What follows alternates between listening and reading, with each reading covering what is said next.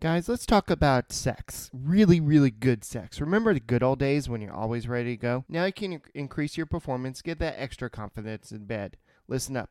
BlueChew.com. That's blue, like the color blue. BlueChew brings you the first chewable with the same FDA-approved active ingredients such as Viagra and Cialis, so you know that they can work. You could take them anytime, day or night. This isn't just for guys who can't perform. It's for any guy who wants the extra function to enhance their performance in the bedroom. Blue Chew's prescribed line and shipped straight to your door in a discreet package. So no in-person doctor's visit, no waiting in pharmacy, and best of all, no more awkwardness. They're made in USA, and since Blue Chew prepares and ships directly, they're cheaper than a pharmacy. Right now, we've got a special deal for our listeners. Visit BlueChew.com and get your first shipment for free when you use our special promo code MLB. Just pay the $5 in shipping.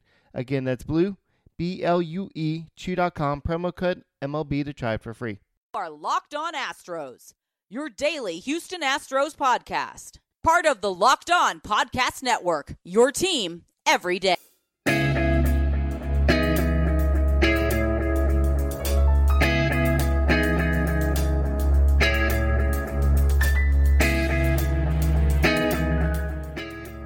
I am Locked on the Houston Astros, and I hope that you join me for a daily Locked on Astros podcast. My name is Eric Heisman. You can find me on Twitter at Eric Talks Astros. You can find the show at Locked on Astros. Your team every day. You can get Locked on Astros on the brand new podcasting app Himalaya, as well as Google Podcast, Apple Podcast, and Spotify. And when you get in your car, tell your smart device play podcast Locked on Astros. So the Astros lost again, and this is the second loss in a row. So now the series is tied two to two. I'm being joined by Will Moriarty. Hopefully, he's able to kind of be my voice of reason in this times of insanity. Where can they find you at? They can find me uh, being eminently reasonable all the time on Twitter at uh, Will Moriarty 86. Eric, that is Will Moriarty 86.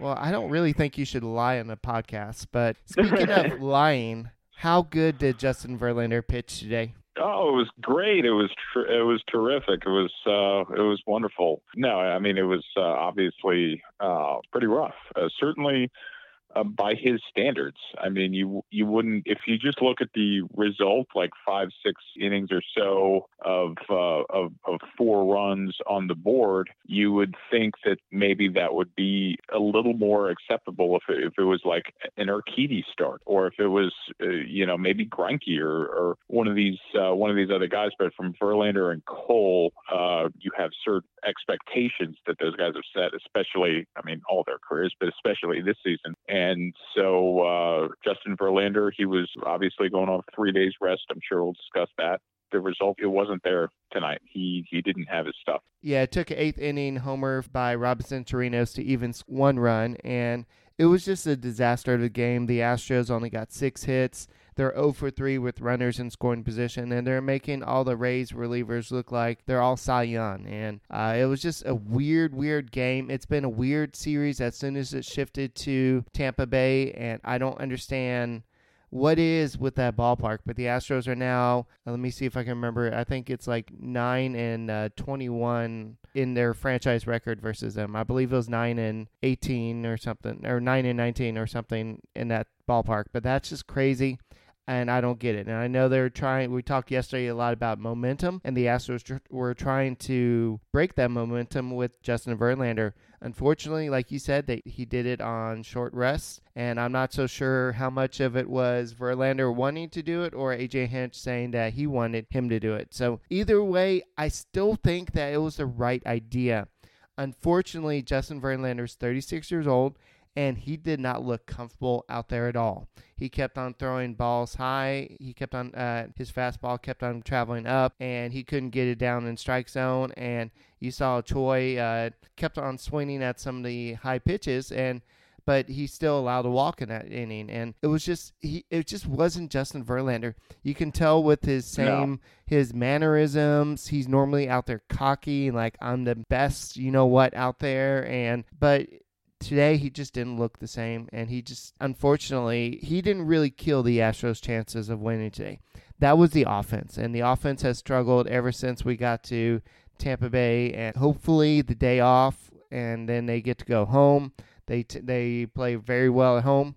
So maybe this will kind of get the offense going again and Gerrit Cole will be on mound, but he Yeah. just didn't look good. Yeah, I think no, uh, no. As you alluded to, uh, obviously the the body language was bad. I think he he knew pretty early on that wasn't going to be the night. And if anything, weirdly enough, it it might be a situation where it could have been worse, perhaps much worse than him leaving. I believe he left. No, he left when it was four nothing. So yeah, I mean, it, it could have been even worse than that, uh, given how rough he looked, especially in that in that first inning, where I mean, Josh James was up with two outs, two outs into uh, the ball game, uh, and it was just not Justin Verlander. Uh, I just watched Dontrelle Willis's analysis uh, on the post-game show on TV. He said it's you know I've never seen Justin Verlander have that little command of his stuff. And uh, I mean, he just you, you know the breaking pitches weren't breaking, and like you alluded to, the fastball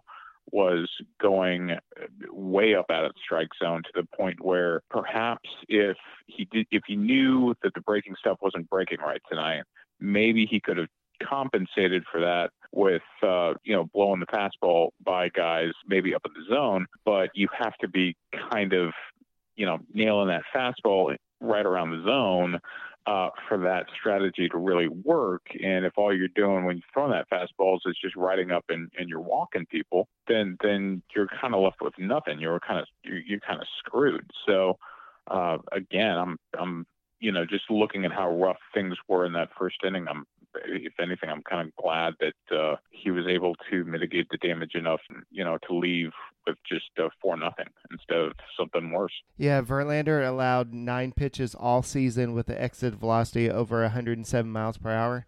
They had three tonight. The Rays did, and one of those was Adames um, homer that hit the catwalk, and it was just that was a blast. It just seemed like everything that Verlander threw that was in the strike zone, they hit because he was having such a hard time finding strike zone. He did have three walks. He did have five strikeouts. He allowed four earned runs, seven hits, and three and two thirds innings. He did allow two homers as well. And a lot of people said, well, he didn't look like, and you kind of talked about it, he didn't look like he had the stuff. So why didn't you pull him earlier? And uh, a lot of people say, well, you shouldn't have started Verlander first place. Okay, well, Jose Urquidy came in. How well did he do? He threw 50 pitches in what, one and two thirds innings. He allowed three hits. Uh, he had three strikeouts, one walk. So if he came in and had the same results, it doesn't matter. It, it doesn't really matter at this point because the offense can't seem to score any runs at the moment. So, any more thoughts on this before we go to a break? Uh, no, no, no. I uh, I would prefer not to think about this ball game a lot. Well, the bats are ice cold, and uh, if they're going to get the win in Game Five, we'll talk about that after the break. If they want to get that win, they're going to have to get start hitting. And we saw George Springer get two hits today. That's a sign going in positive direction. But remember, get the show every day. Subscribe to Locked On Astros on the new Himalaya podcast app or Apple Podcast. Download Himalaya at your app store and subscribe to Locked On Astros. Listen in your car to or from work every day. The postseason is brought to you by Vivid Seat. With the playoffs here and Game 5 Thursday, be there, be square. You don't have tickets? Well, why don't you go to Vivid Seats? Vivid Seats is the place to go if you want to get those tickets online for experiences that will last you a lifetime. Vivid Seats offers great prices and easy purchase experiences, as well as an in app loyalty program. Go to the App Store or the Google Play Store and download the Vivid Seats app. All Vivid Seats confirmed orders are backed by a 100% guarantee. Download the app and enter the promo code postseason at checkout to receive a discount of up to $100. And if you want those ALCS tickets, you're not going to get them through the Astros. You're going to have to go to through Vivid Seats. All right, welcome back to Locked On Astros podcast. My name is Eric Heisman. You can find me on Twitter at Eric Talks Astros. You can find the show at Locked On Astros. Your team every day, even if your team lost for two straight games to the freaking Rays, they're still your team. Will, where can they find you on Twitter? Oh, they can uh, find me at uh, Will Moriarty eighty six. That's Will Moriarty eighty six. Well, I guess uh, if you want to win the lottery or something, then uh, don't look at the Astros runners in scoring position because the odds of them getting a big hit in, in those situations is not good in this series. It's 5 for 26. 5 for 26, Will. That's just crazy. And I just, yeah. the bats are ice cold, like I kind of talked about before the break, but the Rays have gained so much momentum. I know they've had more fans than they've ever had in their stadium. It seems like, and I love the way I think it was uh, some somebody on Twitter said it sounded like every time uh, something happened, they have something up on board that says, "Okay, you're going to go ahead and applause now. You're going to go ahead and, and boo." Because everybody just did in unison, like somebody was trying to tell them what to do. But the Rays have the momentum. But the good thing is the Astros have a day off, and uh, they have Gerrit Cole on the mound. So, uh, how much do you think that plays into what happened in the last two games? Uh, I think, I mean, obviously the the Rays uh, will be, uh, you know, and should be pretty impressed with themselves that they have that they've managed to stay in as a series, take a series to a game five, a decisive game that most everybody thought the Astros were going to sweep in three. So certainly they're going to come in uh, very, very confident the facts are the facts, and they're they're still going to have to face Gerrit Cole on full rest at Minute Maid Park. So they to say they have their work cut out for them is I mean, I mean they're you talk about a, a tough place to play. Gerrit Cole um, in you know an all important game at Minute Maid Park on a Thursday night, roof closed. It's it's going to be a tough order for the Rays to uh, to come finish the Astros off. But again, like we're alluding to, I mean, the Astros uh, offense, if, if they're going to wake up, now would be a good time. I know that AJ Hinch kind of tried to put a spark into the offense today by switching Brantley and Altuve. Uh, second and third in order, and then he also switched Reddick and Chirinos. But I think that was also because the Rays could be throwing a lot of bullpen guys at him, and they just didn't want to bring in a bunch of lefties, stuff like that. Uh, it was just one of those weird games where Michael Brantley hits a line drive to the first baseman, and he uh, steps on first base for a double play. And it just seems like every time yeah. the Astros, like even the play to end a game, Yuli hit the ball right up the middle through the pitcher's legs. It, at least it seemed like. And uh, but unfortunately, the Rays were shifted that way, and they were able to get the ball. And there's just so much that just went towards the Rays side. But a lot of people can say, well, that happened on the Astro side when we played at Minute Maid Park. So maybe uh, things will kind of take a shift in a positive direction. So you think that Mattress Mac is getting nervous at this point? Uh, yeah, I'm pretty confident about. Uh, I mean, the Astros have their best situation possible uh, to to get past the Rays and and and move on uh, to take on the Yankees. They, they have they have their best you know best foot forward uh, with Cole with you know being at home where where they've done so well uh, this whole season. That's that that's really all you can ask. I mean, he'll be on full rest. Uh, so, I mean, at some point, if the Rays manage to come home, if they manage to do what they've done over the last couple of nights, then come to Minute Maid Park and beat the best pitcher in the entire planet in, in a game five and, and just shock the world, then I don't know what the hell else you do besides just tip your cap because that, that's a that's a tall order. I would I would say the Astros are the uh, the clear favorites in Game Five, as as crappy as we all feel this evening. Well, you know, a lot of people probably won a lot of money over the past few days betting on the Rays because they were the underdogs in both games. But yep. uh, Mattress Mac in that situation, with him making a bet, yes, he's going to lose the money on the bet, but he's also not going to lose the money on the mattresses. So that's something to kind of look at as well. So a little bit of positive news: the the Astros have homered in 29 consecutive games. It's the second longest streak in MLB history. The Yankees had a 31 game streak earlier in the season. That's great. That's fine and dandy. I'm more upset about the fact that the Astros have lost two in a row. So the Astros head yeah, back to pretty... Houston, and it'll be Gerrit Cole versus I don't know if they've announced it, but I'm assuming Tyler Glasnow. I think hopefully the Astros will be able to do something offensively because you know they're going to probably bring in Glasnow. We may even see uh, Blake Snell and maybe even Charlie Morton if the Rays feel like they need to do it. So um, this actually sets up the Astros rotation, assuming they advance uh, for the Yankees. I know a lot of people are like, we have Zack Greinke starting game one. Yes, you do, uh, but that's fine. Justin Verlander would be set up to on regular rest to pitch in game two. And then you'd have uh, Gerrit Cole pitching on regular rest and plus in game. No, actually, just regular rest uh, in game three.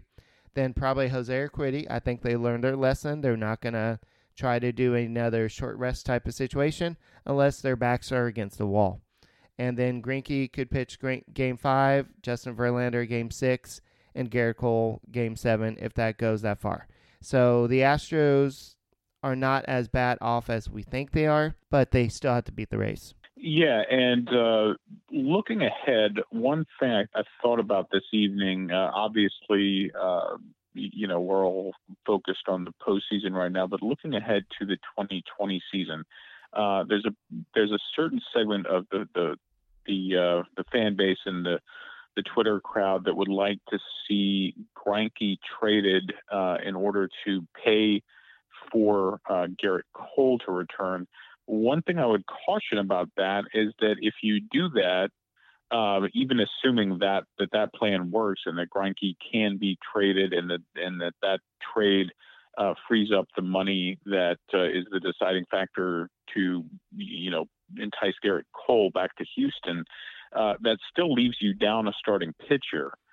And we're kind of seeing that the, the Astros are not built uh, like the Rays, uh, where we're really kind of you know ready to just oh oh we we don't have um, you, you, know two to uh, we don't have four starting pitchers that's no problem um, unless there's going to be kind of some huge organizational shift um, anytime soon. The Astros are fairly traditional about you know having uh, five starters, and uh, and and uh, they're they're going to need to uh, think up a game plan um, that uh, that that is that is pretty um, pretty creative if they're going to move Greinke uh, to to make room for Cole.